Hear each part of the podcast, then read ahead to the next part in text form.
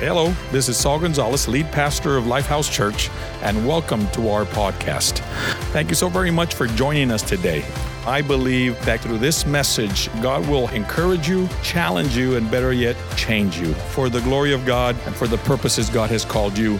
Enjoy this message.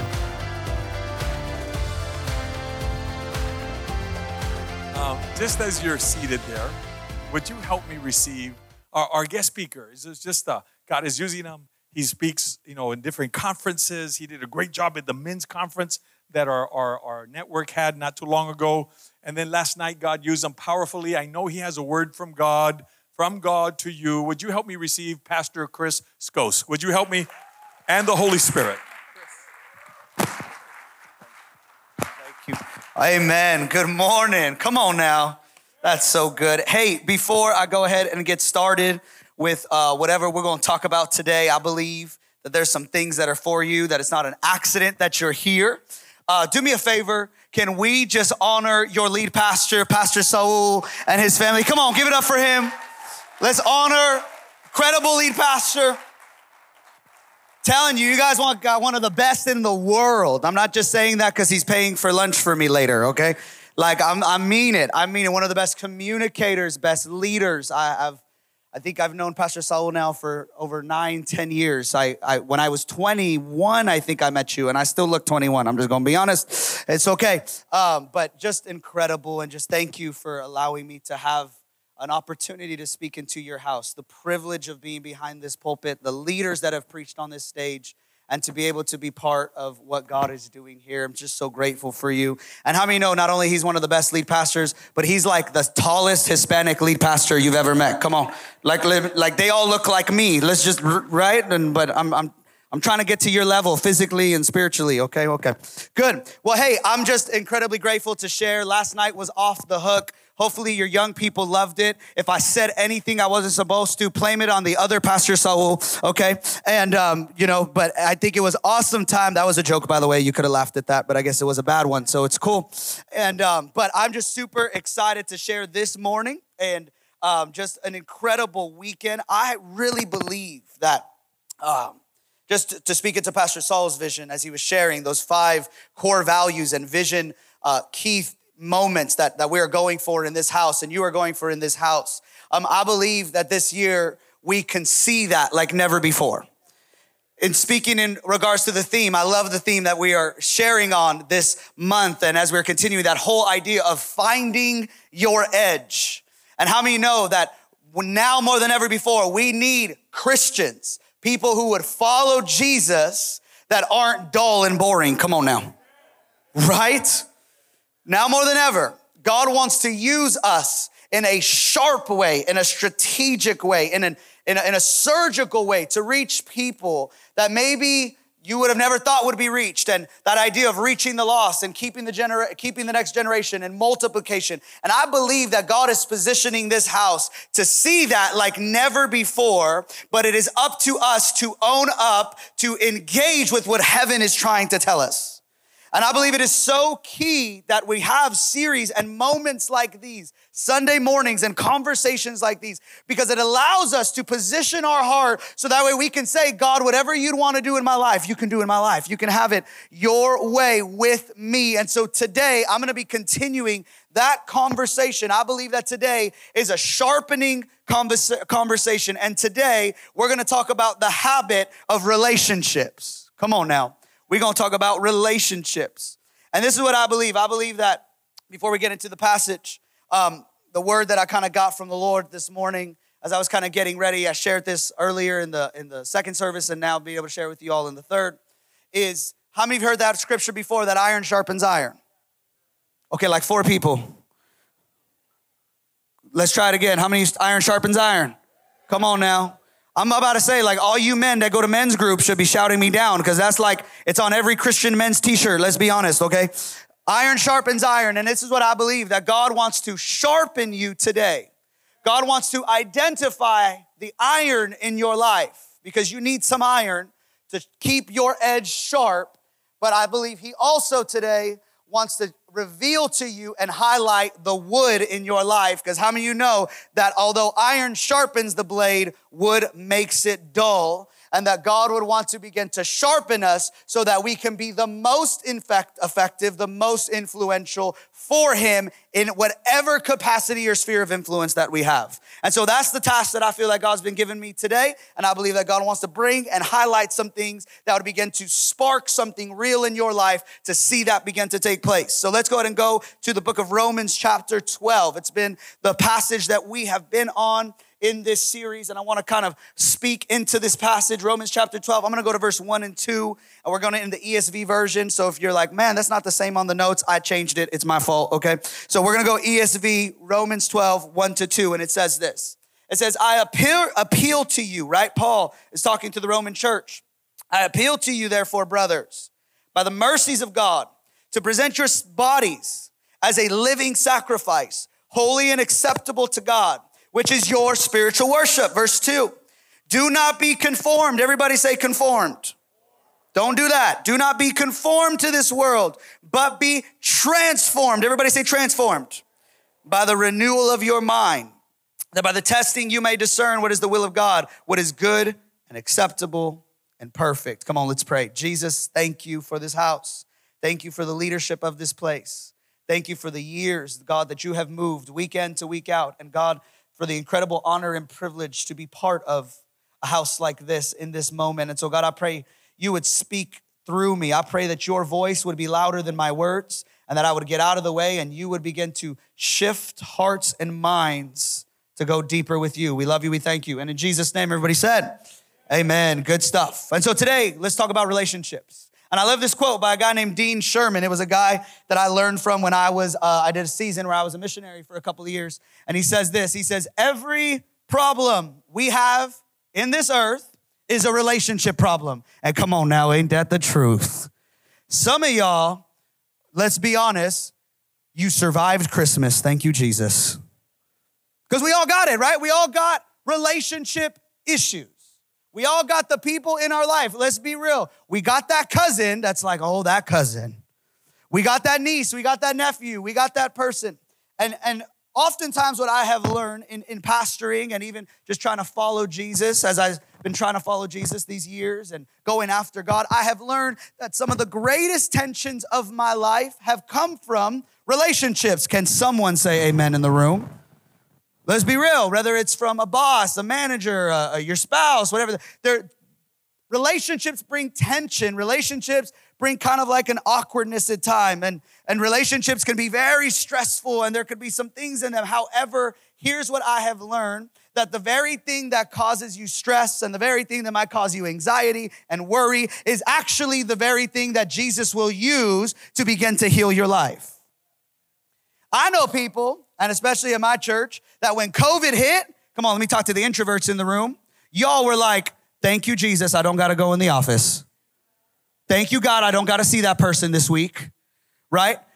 And listen, I, I know this because I, I'm the same way. Can, can I be honest with you? And I couldn't really communicate this in the last service because I don't know Spanish at all. And so I try to help the translator. And um, I was just like, that's not gonna work. So I didn't say this. But I stand on this stage today as a pastor who loves people, who leads people, who preaches the gospel, I want to let you know I didn't like people. Amen, Pastor So. still, still, right? I did it. I am a confessing, like, not like a, like an alcoholic, but like kind of like that. Like I did not like people. I did not like people. I did not like people because people hurt me. I did not like people because they let me down. Let me tell you a little bit about my story. Um, and, and then just bottom line, let's be real. People like are annoying. Like sometimes, right? Like, come on, they have the devil. The devil.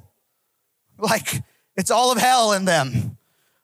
I grew up with four siblings, so like it just keeps right. You grew up in a big family and it's just chaos. And I, and I say that because I don't speak from a place, you know, you just find those people like, oh, I have people in my life. So my previous lead pastor, who's like a father in my life, his name's Eric Baca. I believe he came here a few years ago and preached on a Sunday. Eric Baca just loves people so well. It's like weird. You ever meet people that just love people?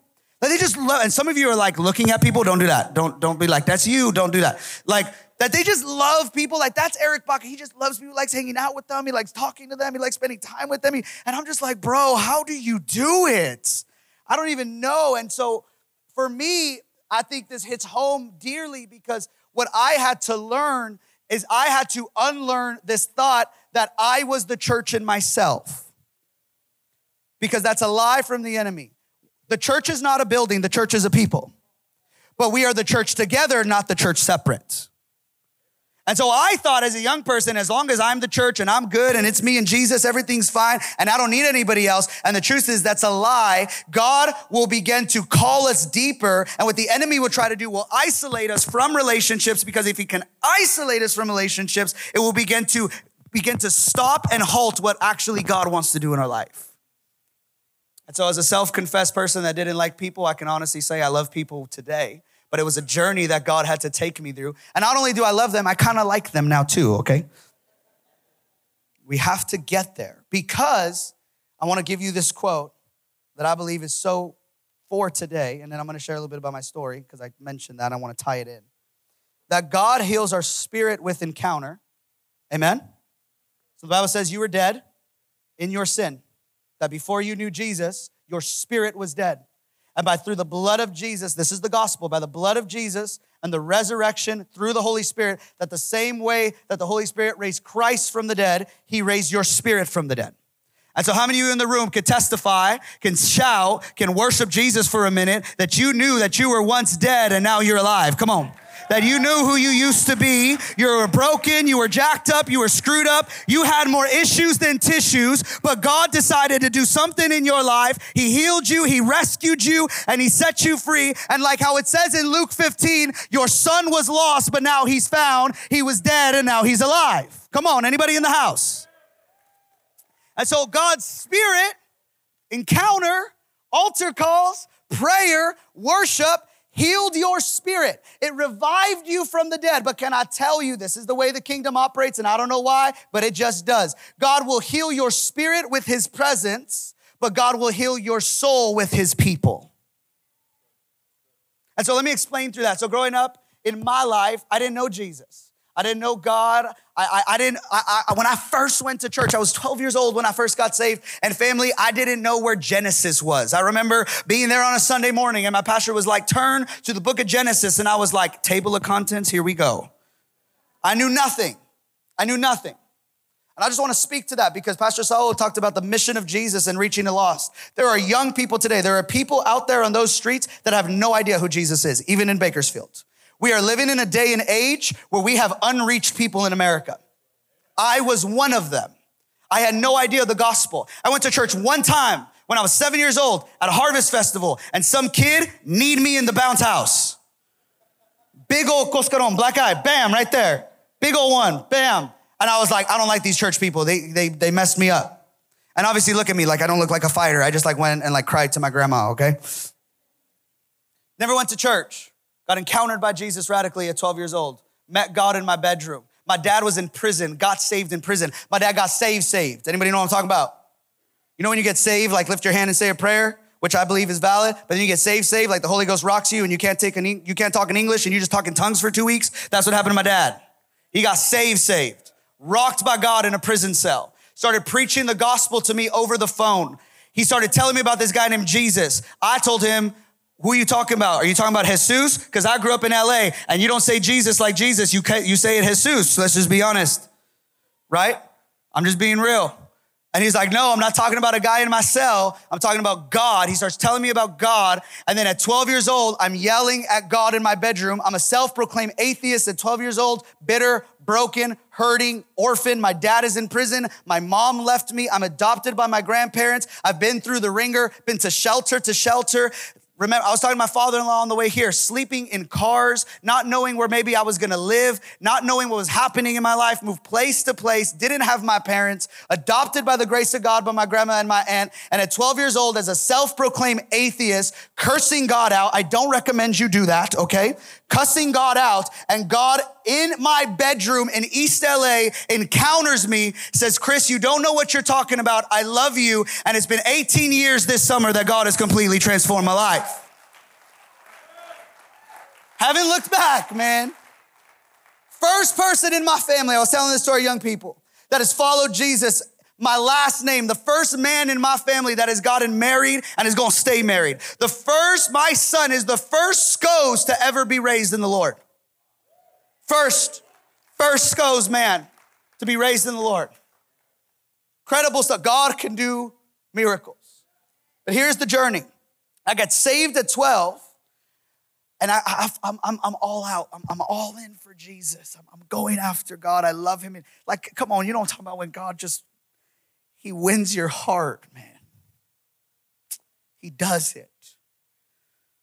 I want you to know for some of you who haven't let God do that yet, there is no one like Jesus. There is no love like him. There is no one that can heal you. There's no one that can be there. There's, there's nothing like this God that we're talking about. He wins my heart. But just because I'm saved, I'm still dealing with all the trauma of my past. And so let me give you an example. My dad gets saved in prison, and then he ends up going back and forth into the world. And so for years, I, I grew up, for example, not just without a father, but without a mother as well. And, and I lived my life broken and messed up and, and hurting. And, and I remember I would try to come to church and I would, I was just like, God, fix me.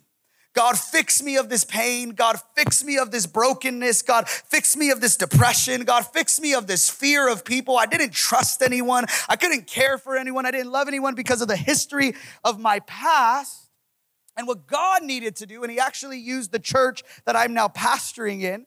God, what He wanted to do, what He needed to do, wasn't just have a good altar call with me, but what God needed to do was send me a father that would love me like my father didn't.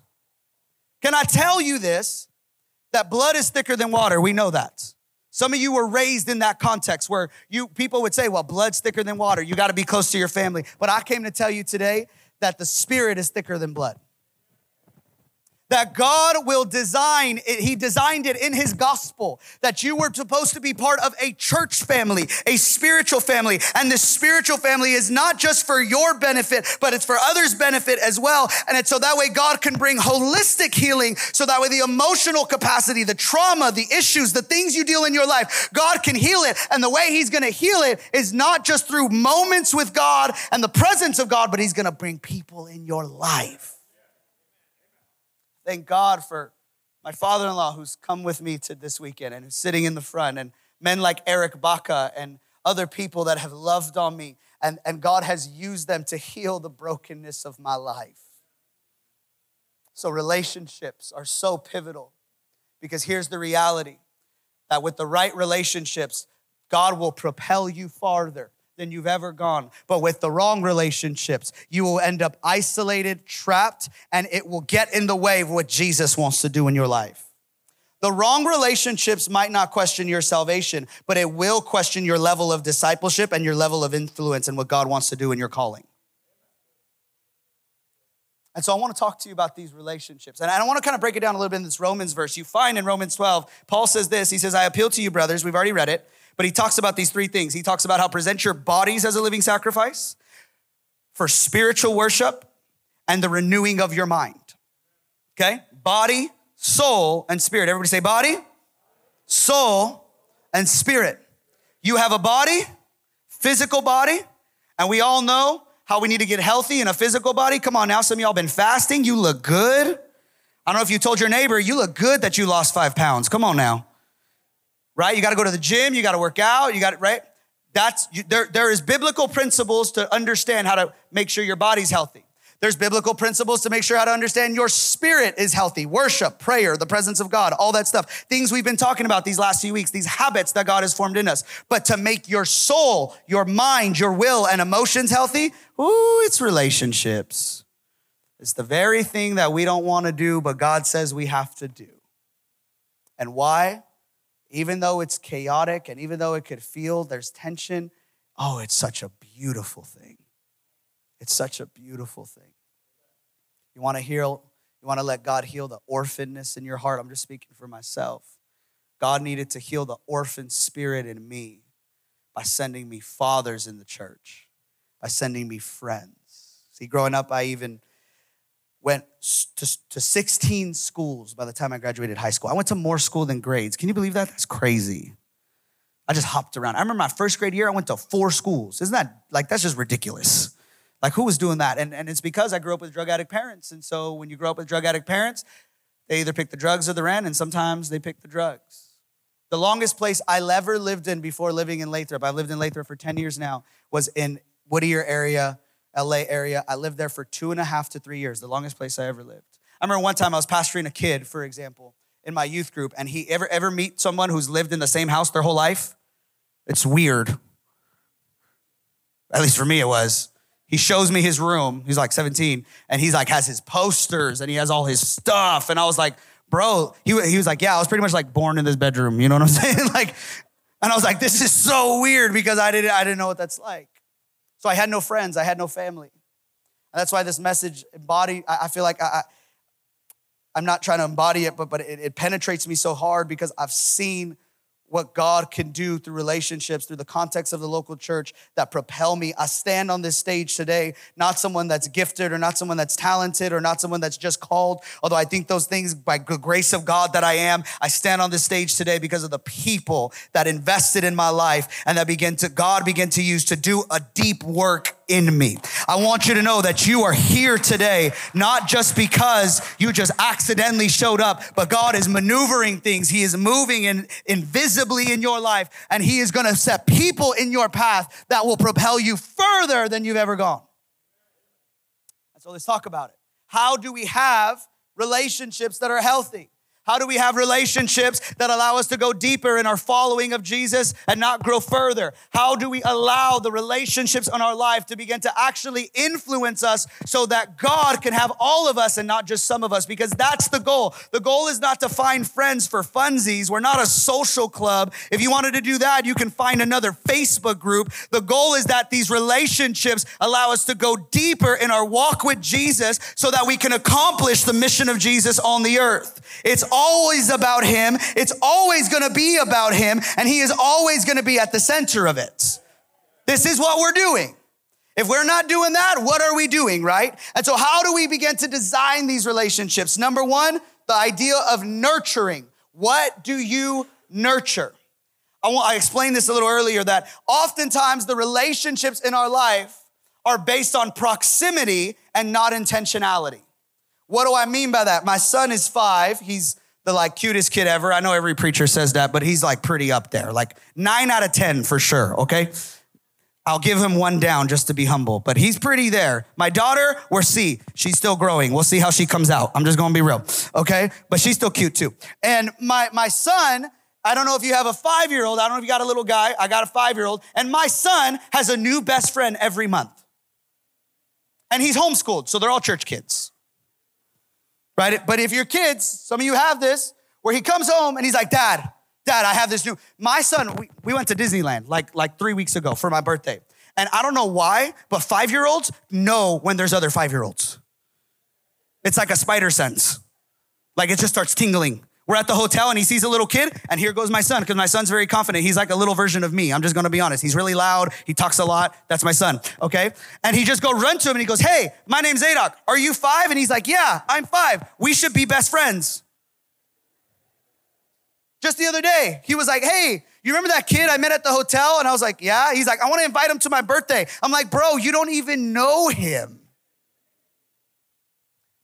Because oftentimes with my son, the only reason why he's making friends is based on proximity. It's not because he wants to make intentional relationship. He, he's only given the relationships that are around him.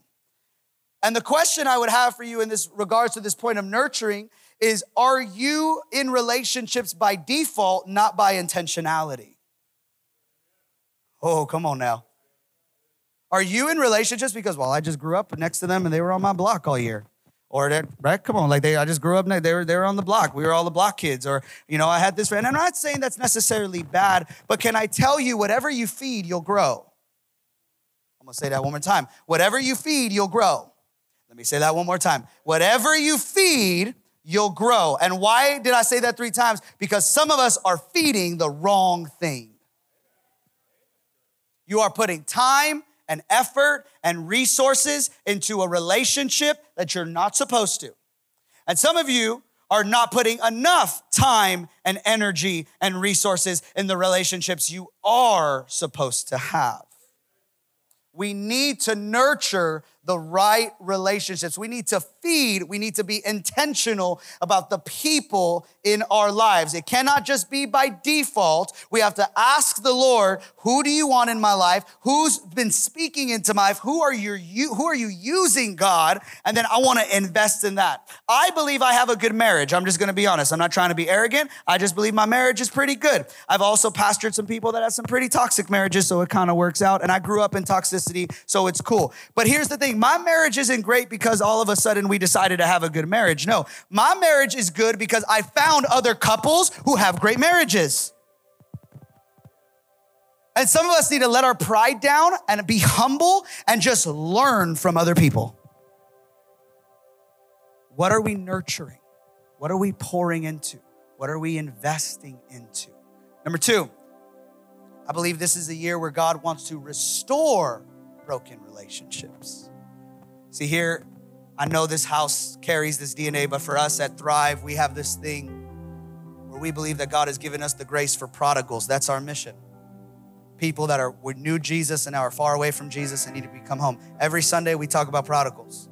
Every prayer meeting we pray for prodigals. It's just our thing. And I don't know, maybe God will change it in a couple of years, but that's our thing. Even today, I was just hearing from my, my, my staff and everyone who's running it that, that, that the moment broke out where they were praying for prodigals in the service. It's just what we do because we believe that God can restore anything.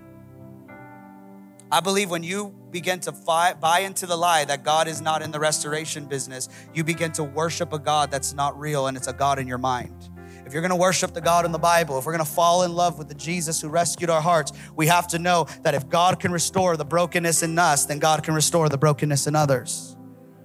We have to be a people that constantly believe that God is in the restoration and the transformation business and not just dealing with people business.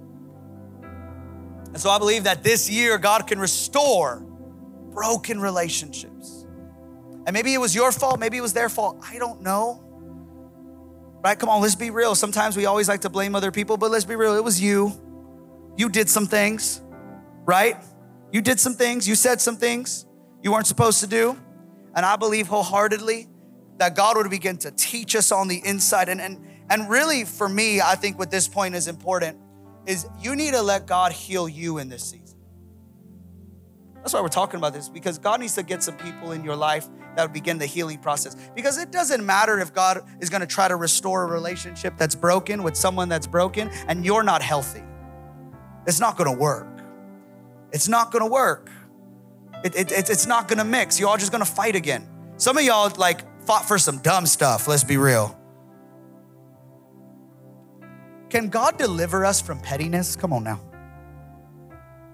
Can God deliver the church from pettiness?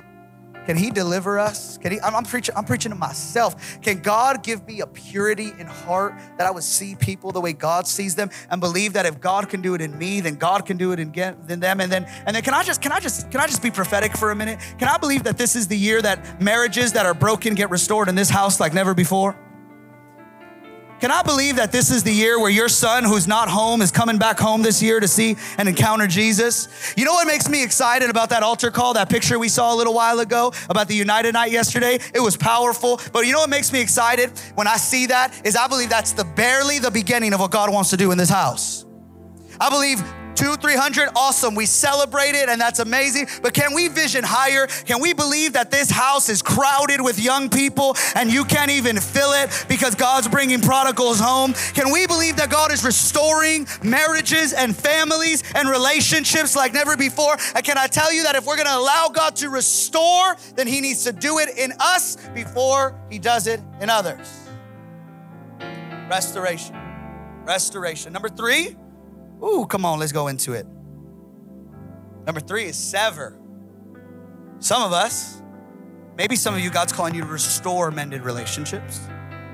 But number three, maybe some of you need to cut some relationships in your life. Come on now. Here's what I've learned that oftentimes we Christianize our compromise. Okay, I'm gonna say that again. We Christianize our compromise. Some of you need to stop going to the barbecue and turning up. I'm just gonna be honest.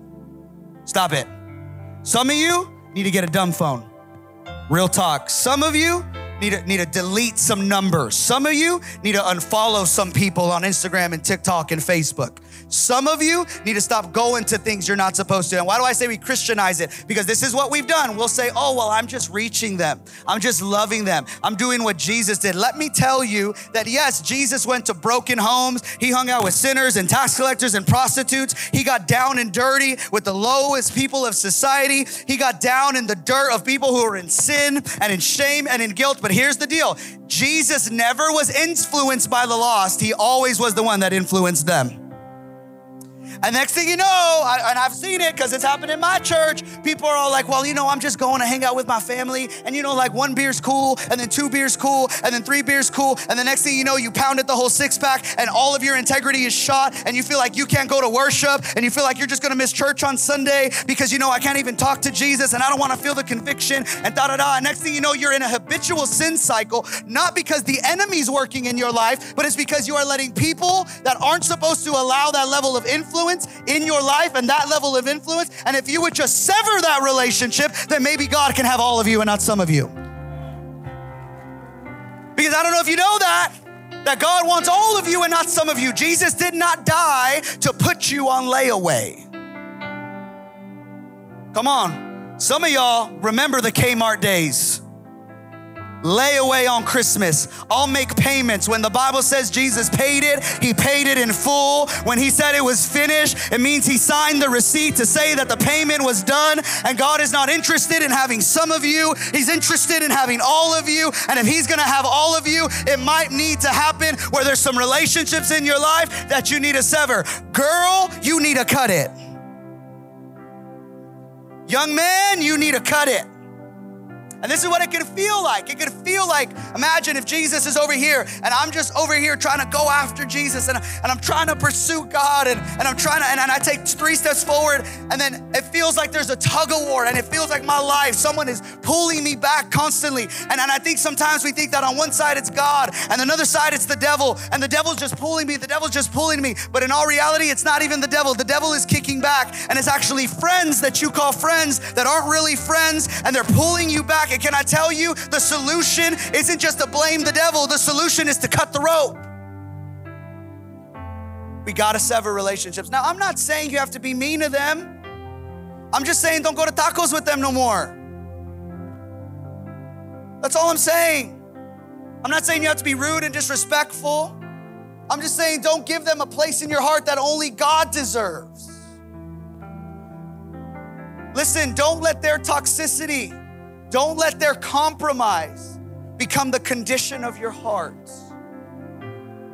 Sometimes the best way to follow Jesus and say yes is by saying no. Saying no to the things of this world. Saying no to the people that you know are bringing you down. Young people, let me just talk to the, if you're under 40, we'll just define it as that, okay? Not saying if you're over 40, you're old, but just follow me, okay? Delete the number, y'all. Just do it. If you see him at Target, cool. You can still give him a hug, but delete the number. Sever it. Cut some unhealthy stuff in your life because God is not interested in toxicity. And here's the reality God has won your heart, right? We sing that song, Champion. God will go to war against any idol that will get in the way of Him. I'm telling you that right now. He will do it and He will not stop. This is, this is, I, I really feel this. I, I keep hitting it because I really feel this is from the Holy Spirit. Even as I like was driving down, I really felt the Holy Ghost really wanted me to hit this moment for some of us because some of you you would be so much further in your walk with Jesus and your depth but you allow other toxic relationships that are beginning to mess with it and I just feel like God's saying now's the time you got to stop no more in grace and love no more. And number four, and I'm gonna close, is initiate. Is initiate. We gotta initiate some relationships. We gotta initiate. I want you to know the reason why you have the grace to initiate relationships that are healthy is because God initiated a relationship with you. The Bible says in First John that before we loved him, he first loved us. I want you to know that God has always been the initiator. God has always been the one pursuing you. But now I believe is the season where you have to pursue God. And I believe for some of us, even the reason why our relationships aren't working in our life, if you're like going down the list, I would just, like think of all the close people in your life. And if you're going down the list right now and you're like toxic, toxic, toxic, toxic, toxic. Maybe it's because your relationship with Jesus is toxic because you haven't fully surrendered your life to Him. If you're the person that's toxic, I believe God can change everything. Why not? Why not? I believe that. I've met some, some, some, of, some of the best leaders were once the most toxic people. All throughout the Bible, some of the, some of the most broken people became the greatest people that God used. But what that needed to happen is they had to go after Jesus. They had to initiate. And so, two things. One, some of us need to initiate a relationship with God like never before. Some of us need to stop waiting for God to do something and we need to allow Jesus to completely win our heart and we're gonna go after Jesus again. God, I believe, wants to stir up hunger in the body of Christ like never before. I believe there needs to be hunger and expectation, right? Matthew 5. Blessed are those for hunger that hunger and thirst for righteousness, for they will be filled, right? Matthew chapter 6. Those who seek the kingdom of God is first and everything else after. There is something about initiation. There's something about drive and passion. And I believe today that God would give you the drive and passion to pursue him like never before. I believe that in that moment, in these moments of talking about it, God would begin to instill it and deposit it. And from that place of following Jesus, God will begin to lead you to the right people. Some of us need to stop being scared to join a group because of our past and initiate the moment. Some of us need to just sign up. And I can say that because we do groups in my church too. So I have this conversation with my people all the time. Some of us need to just sign up. It doesn't matter if Hermana like so and so like didn't give you a discount on the burrito. I don't know what happened five years ago. Like shut it down. I don't care that they stole your pencil in Sunday school. I don't care that they didn't follow you back on Instagram. Join the group, jump on a team, initiate relationships. Don't just be the person that's always like, I need people to check on me, I need people to check on me, I need people to check on me. Because can I tell you, the healthiest people own their own healthiness and don't expect people to take care of them. Hospitals and hospice are two different things. The church is a hospital that will help heal you, but it's, a, it's not a hospice where it's just gonna let you die. It's not the function of what we're called to do. We need to just step out, man. Just try it. Just say hi to someone that you don't know. And that's okay. And hey, people are people, and if they don't like you, just go to the next person. God will work with them. But we cannot stay idle. We cannot stay idle because when we stay idle, complacency begins to sit in. And when complacency gets to set in, apathy begins to sit in. And next thing you know, especially in this generation, we have been given permission to not care about anything. Come on. I don't know about you. It drives me nuts that young people go to school in pajamas. like, I remember, okay, like Fridays, you wear sweats and Crocs, cool. And let's be honest, not everyone really wore Crocs. I don't know how that came back. That came back from the grave, like how Jesus came back. I'm just saying. Crocs were ugly with a capital U.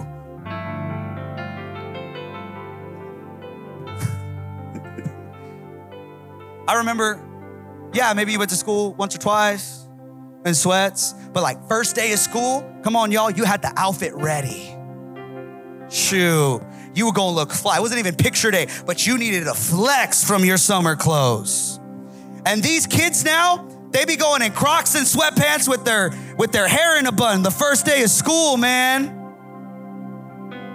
We live in a generation that it's okay to not care, and I want to tell you that that's not okay. That's not a biblical thing. You need to care about your health. You need to care about your life. You need to care about your relationship with Jesus. You need to care about your calling. You need to care about the people in your circle. You need to have passion. You need to initiate. God is wanting to move, but He's waiting on you to make some moves. He's waiting on you to go after Him. He's not just gonna do it for you, He wants to see if you're all in the way He's called you to be all in. Can we just believe today that in these next few minutes before we close, that Holy Spirit wants to talk to us in a deep way and begin to do some things inside our heart? Can we believe that in these next few minutes that I believe without a shadow of a doubt that the Holy Spirit is beginning to move and speak in such a real way? That it would begin to challenge us, that this message wouldn't just be a good message that tickled our ears on Sunday, but it would change our Monday and begin to set us on a trajectory of encounter and breakthrough and miracles and the supernatural power and presence and favor of God the rest of the year. Can we believe that in these moments you would say, God, yes, I hear you. I hear you loud and clear. Do what you need to do in my life so that way I can follow you to the capacity that I am called to follow you. Do me a favor, stand to your feet, everyone in the room. And I want to do this real fast. I want to do this before I, I, let, I let you go, and I'll hand it to the campus pastor and the, and the leadership of this house. With every head bowed, every eyes closed, I have two questions for you. The first question is this If you're in this room and you would say, Pastor Chris, I don't know Jesus. You talked about a God I don't know. But you know what? After hearing your story, I'll give him a shot. If God can do that in you, then maybe God can do that in me. Because I'll tell you, none of your relationships in your life will work unless your relationship with Jesus is working. I'll tell you that right now. And so if that's you, and you're saying, I need to get right with God, I need to give my heart to God, I need to restore my relationship with God. Maybe you're here and it's been a long time since you've been in church, and you're like, you know what? I need to get right. I need to start this thing again. Do me a favor, slip up your hand. I want to pray for you. Anybody in the room, it doesn't matter how old, how young you are. Come on, all over the room. Let's go. Whew, thank you, Jesus. If you raised your hand, do me a favor. Just keep your hand up. It's just a sign to show to Jesus, I'm here. That's it. That's all we're doing. That's all. Repeat after me. And hey, family in the house, why don't we do it together so that way we do it as a family? Say this Jesus, I need you. You can have all of me. I believe you died on the cross and you rose again. And one day you're coming back. And today, I'm sorry for everything I've done. I'm sorry for the sins I've made. But from this day forward, I decide that I will follow you and I will go after you and that you can have all of me. In Jesus' name. Amen. Amen. Come on, can we just give it up for what God did in the room real quick? Come on. Hey now. Second question. I know I'm gonna make you do two. I'm sorry. Go bow your heads down one more time. I promise. It's not Catholic Church. Just do it one more time, okay? Come on. hey, I think God wants to have that sever conversation with you in your heart.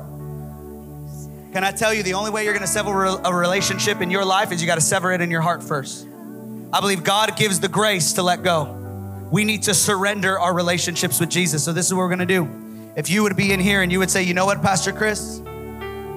I don't give my relationships to God. I haven't surrendered all of them. Some of them, maybe, but I haven't surrendered all of them. But I need to. I need to. I need to surrender all my relationships to Jesus. If that's you, and you know there's some relationships you need to sever, there's some relationships you need to cut, there's some things you need to break off your life, there's some things that God needs to do and do some surgery in you again.